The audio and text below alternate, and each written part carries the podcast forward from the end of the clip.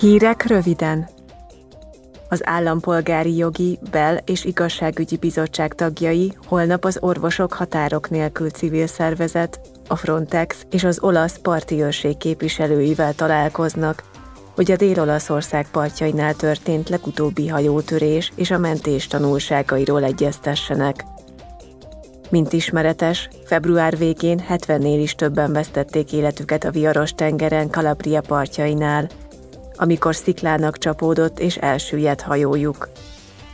Az áldozatok között nők és gyermekek is voltak. A hajón körülbelül százötven migráns próbált Törökországból Olaszországba eljutni.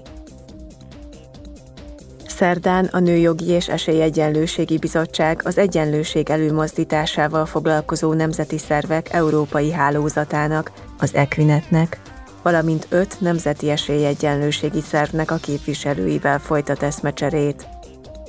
Az uniós jog alapján minden tagállamban működnek ilyen közintézmények.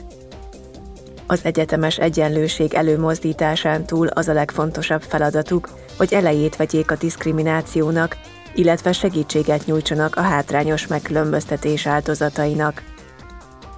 Az Európai Bizottság jelenleg egy olyan jogszabályjavaslaton dolgozik, amely tovább erősítené az esélyegyenlőségi szervek szerepét és függetlenségét.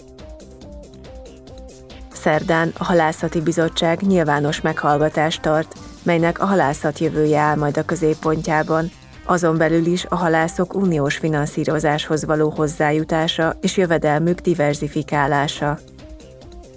Az Európai Bizottság az Európai Zöld Megállapodás végrehajtása kapcsán nemrégiben több javaslatot előterjesztett, köztük a halászati erőforrások és a tengeri ökoszisztémák védelmében egy sokak által vitatott cselekvési tervet is.